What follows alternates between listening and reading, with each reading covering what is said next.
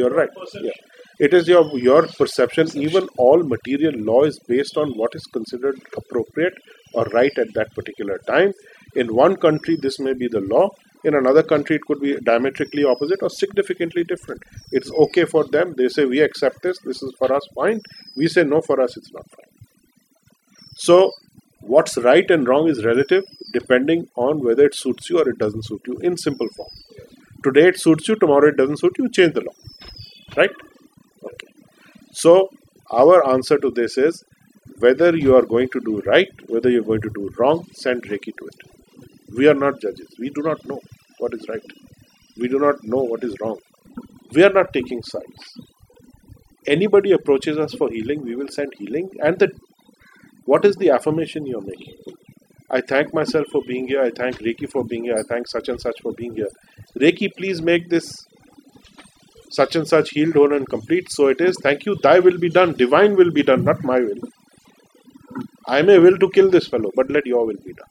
So the point is that Reiki is higher intelligence in the absolute sense of the word. It is divine intelligence.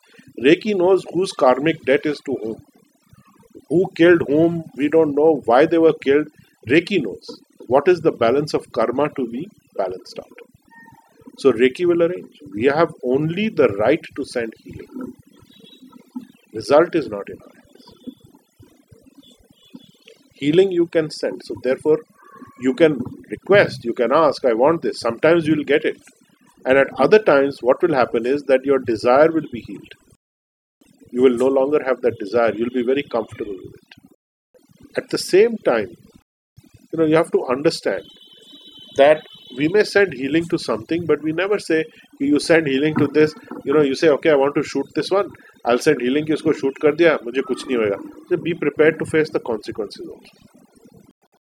You should send healing if you are contemplating doing something like this. Jolly well be prepared to face the consequences. If you do not do the healing, 100% you'll get severe consequences.